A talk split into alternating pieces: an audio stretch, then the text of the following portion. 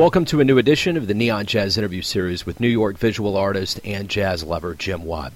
His new project called A Thousand Watts aims to raise $100,000 through the sale of a thousand artworks going on sale beginning on May 14th at Jim Kempner Fine Arts in Chelsea Art, created as musicians improvise, captured on film by legendary photographer and filmmaker Danny Clinch. Jim is creating the series of a thousand ink washes using a traditional Japanese ink called sumi along with water. He paints as a jazz ensemble improvises in real time. It's a fascinating story of creativity meets survival for the overall good of jazz. Enjoy. Well, hey, thanks for taking a minute out for Neon Jazz. I appreciate it. Of course, I'm I'm honored to do it. When I was reached out to, to do this, I've kind of tried to put all the pieces together. I I guess the real gist of all of this is it's been a crippling world for artists and musicians over the last year, particularly, you know, musicians. And basically what you're doing is using your powers as a visual artist to come in to help these cats. Exactly. Yep. You got it. Let's start at the top. Let's do an inverted pyramid here. Just kind of give me an idea of, of, of what's going on with this and then we'll kind of peel back the layers. Let me back up. So I'm an artist. I'm a painter. Um, I'm also a, a huge jazz fan and have been pretty much my whole life. I was weaned on jazz. My my mother's a huge jazz fan and always had WBGO uh, on in the house. My uncle Jim, my namesake, is a, a, a jazz uh, vibes player as well as guitarist up in Maine.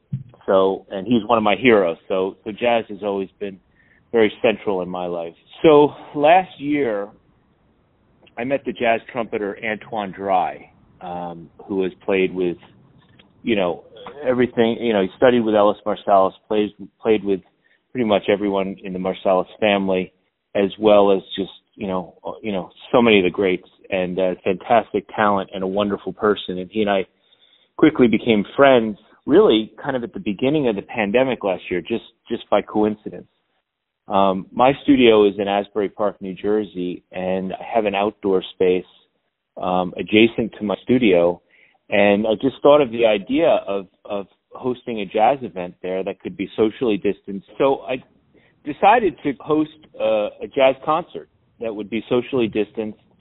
I could really control, uh, you know, the amount of people there because I, I just personally invited people.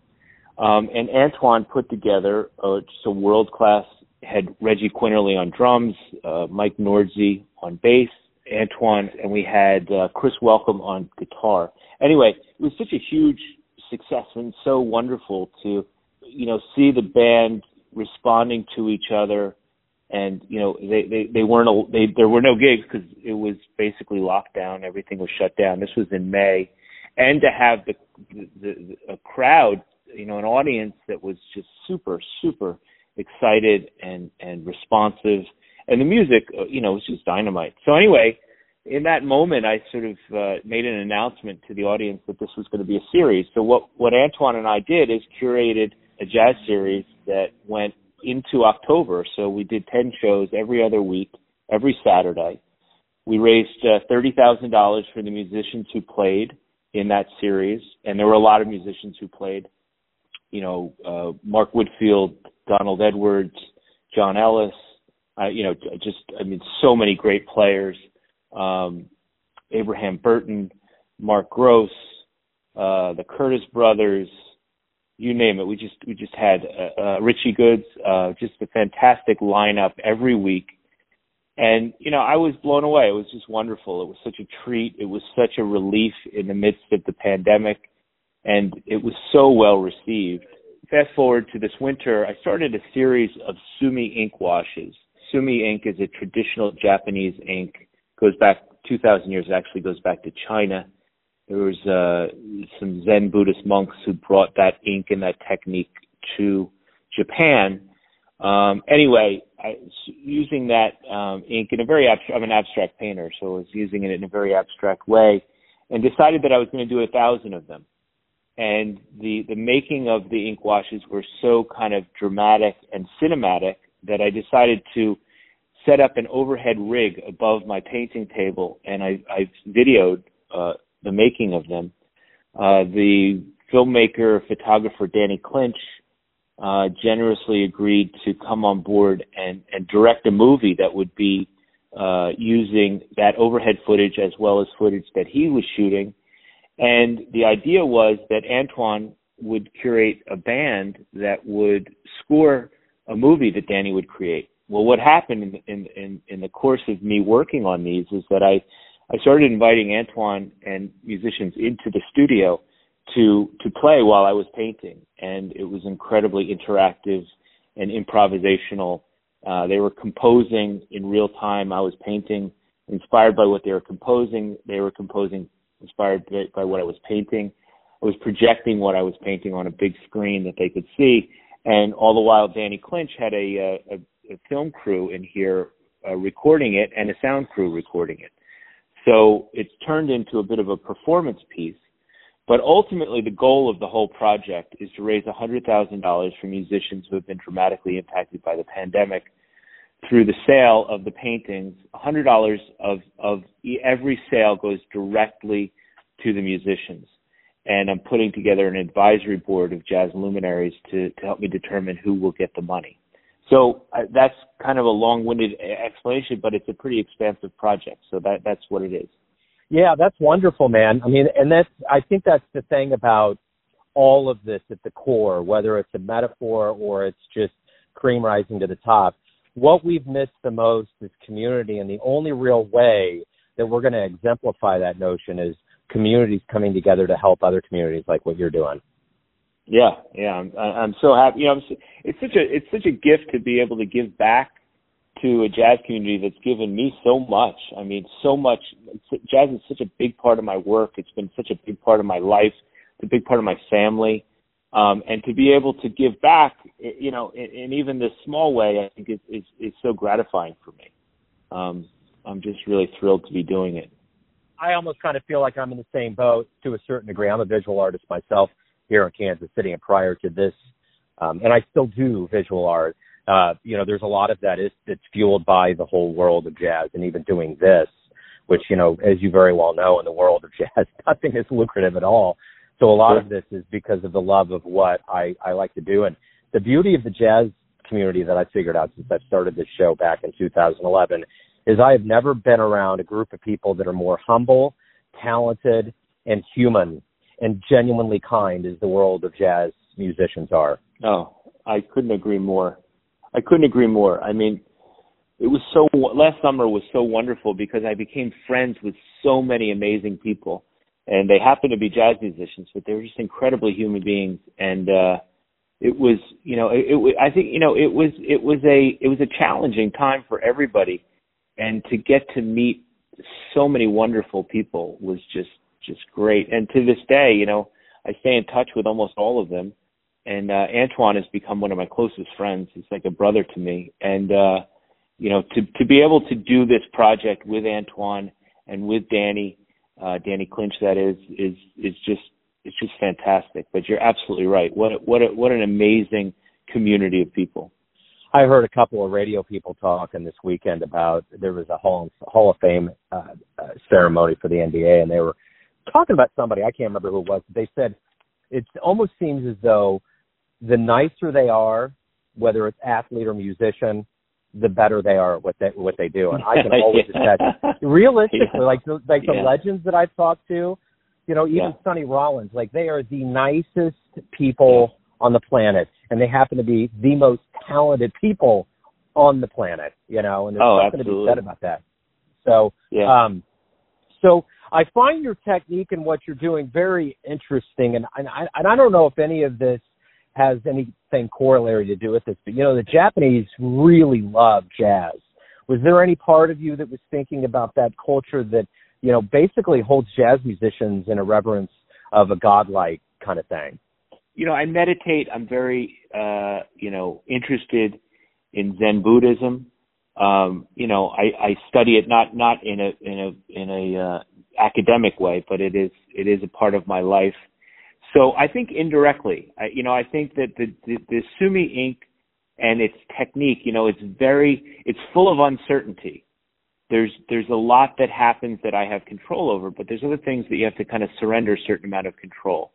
and it does become in some ways a bit of a high wire act and I that is very much akin to jazz improvisation and you know that that degree of uncertainty um, and and unscripted something that that draws me to jazz and is something that I am drawn to in my work as well.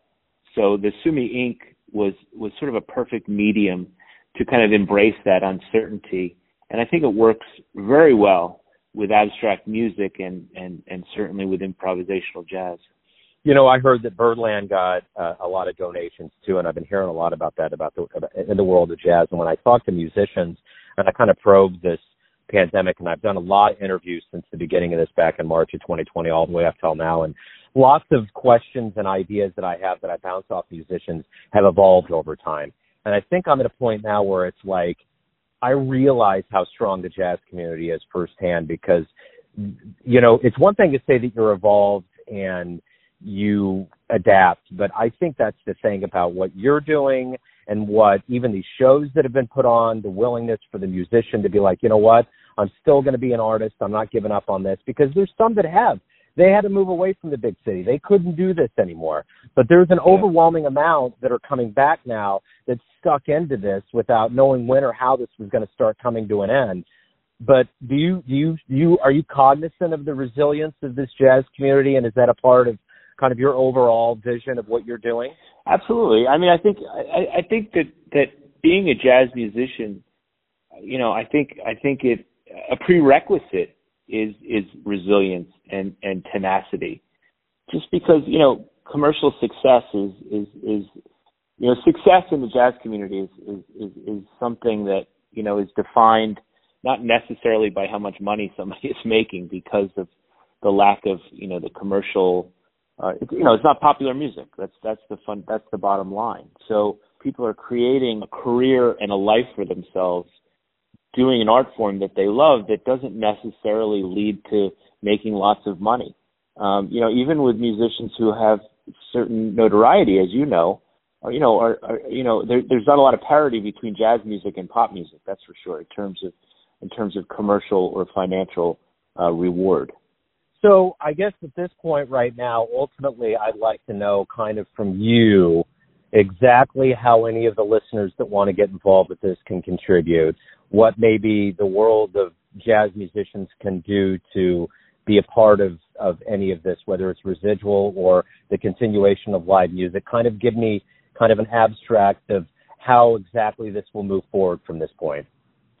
Okay, so the, the, the ink washes are currently for sale and for purchase online. So uh, I, I'm represented by Jim Kempner Fine Art in, in New York City, and you can purchase these through their website, which is jimkempnerfineart.com. And you go on there, and uh, you'll see a link to the Thousand Watt Project, and it takes you right to an e-commerce site where you can very very easily purchase them, and they'll be they'll, they'll be shipped to the buyer to the purchasers so that's that's a very easy way to do it. There are you have the opportunity to buy a single painting that would be three hundred and fifty dollars. There are groupings of paintings that will come. If you buy a group of paintings, you get a uh, a video of the making of those. So right, I, I mentioned before that there is an overhead video camera which is capturing the making of every one of these. So it will be um, basically the video showing each of the paintings that you're purchasing being made. So that would be the you know one of the bonuses that you get for buying a group of them. But really, it's very easy. Just go to Jim jimkempnerfineart.com, click on a thousand watts, and it'll take you right to the e-commerce page. And a hundred dollars of every sale goes directly to the jazz musicians. There's no fees. There's no nothing is taken out of that. There's no administrative costs. So $100 goes directly into the hand of a musician who needs that money. And I, again, I have an advisory board who are helping me determine who will be getting that money. Beautiful. Jim, thank you for opening up. Thank you for doing this for the jazz community. I love looking at the myriad of, of voices and artistic uh, hands out there that are just keeping this whole machine going while we all kind of get back and uh, figure out life since we've been rolled over by Corona. That's great. And and if anybody is in Asbury Park, New Jersey this weekend, Saturday night, I will be performing a thousand watts live. So I will be painting with a jazz quartet led by Antoine Drye on trumpet, John Ellis on sax, Nasheet Waits on drums, which I'm really, really excited about, and uh, Mike Nordzi on bass. So we'll all be performing together. I'll be painting, they'll be playing. Danny Clinch will be filming, and uh, it's it's open to the public. If you're in the area, please come by. Man, that's the best, cheapest ticket in town right there. yeah, exactly. For sure. Exactly. Man alive. Exactly. I don't know what I would do if I saw all those cats together. Well, cool, man. Hey, thanks again. Uh, good luck with everything. Joe, thank you so much. I really appreciate it. Thanks for listening and tuning in to another Neon Jazz interview, where we give you a bit of insight into the finest players and artists in New York, Kansas City, and spots all over the world giving fans all that jazz. And thanks to Jim for his time, music, and story. If you want to hear more interviews, go to Famous Interviews with Joe Dimino on the iTunes Store. Visit Neon Jazz at youtube.com, and for everything Neon Jazz all the time, go to the neonjazz.blogspot.com. Until next time, enjoy the jazz, my friends. Neon Jazz.